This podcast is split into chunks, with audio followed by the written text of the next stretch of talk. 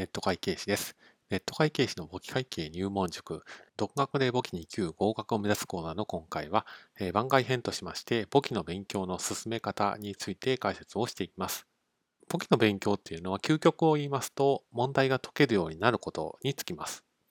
でそのアプローチの仕方なんですけれども、まあ、一番の王道としましては、まあ、テキストを読んで理解を深めて、その上で問題を解くと。やはりこれが一番の王道だというふうに思います。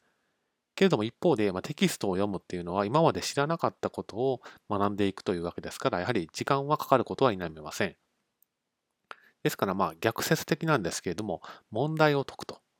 まあ、回答を見ながらでも構わないので、問題を解くと。そして問題を解くと当然、えー、知らないことがいっぱい出てきますし、解説を読んでもわからないことが出てくると。その時に初めてテキストに遡って、どういう趣旨なのか、どういう意図なのかを理解すると。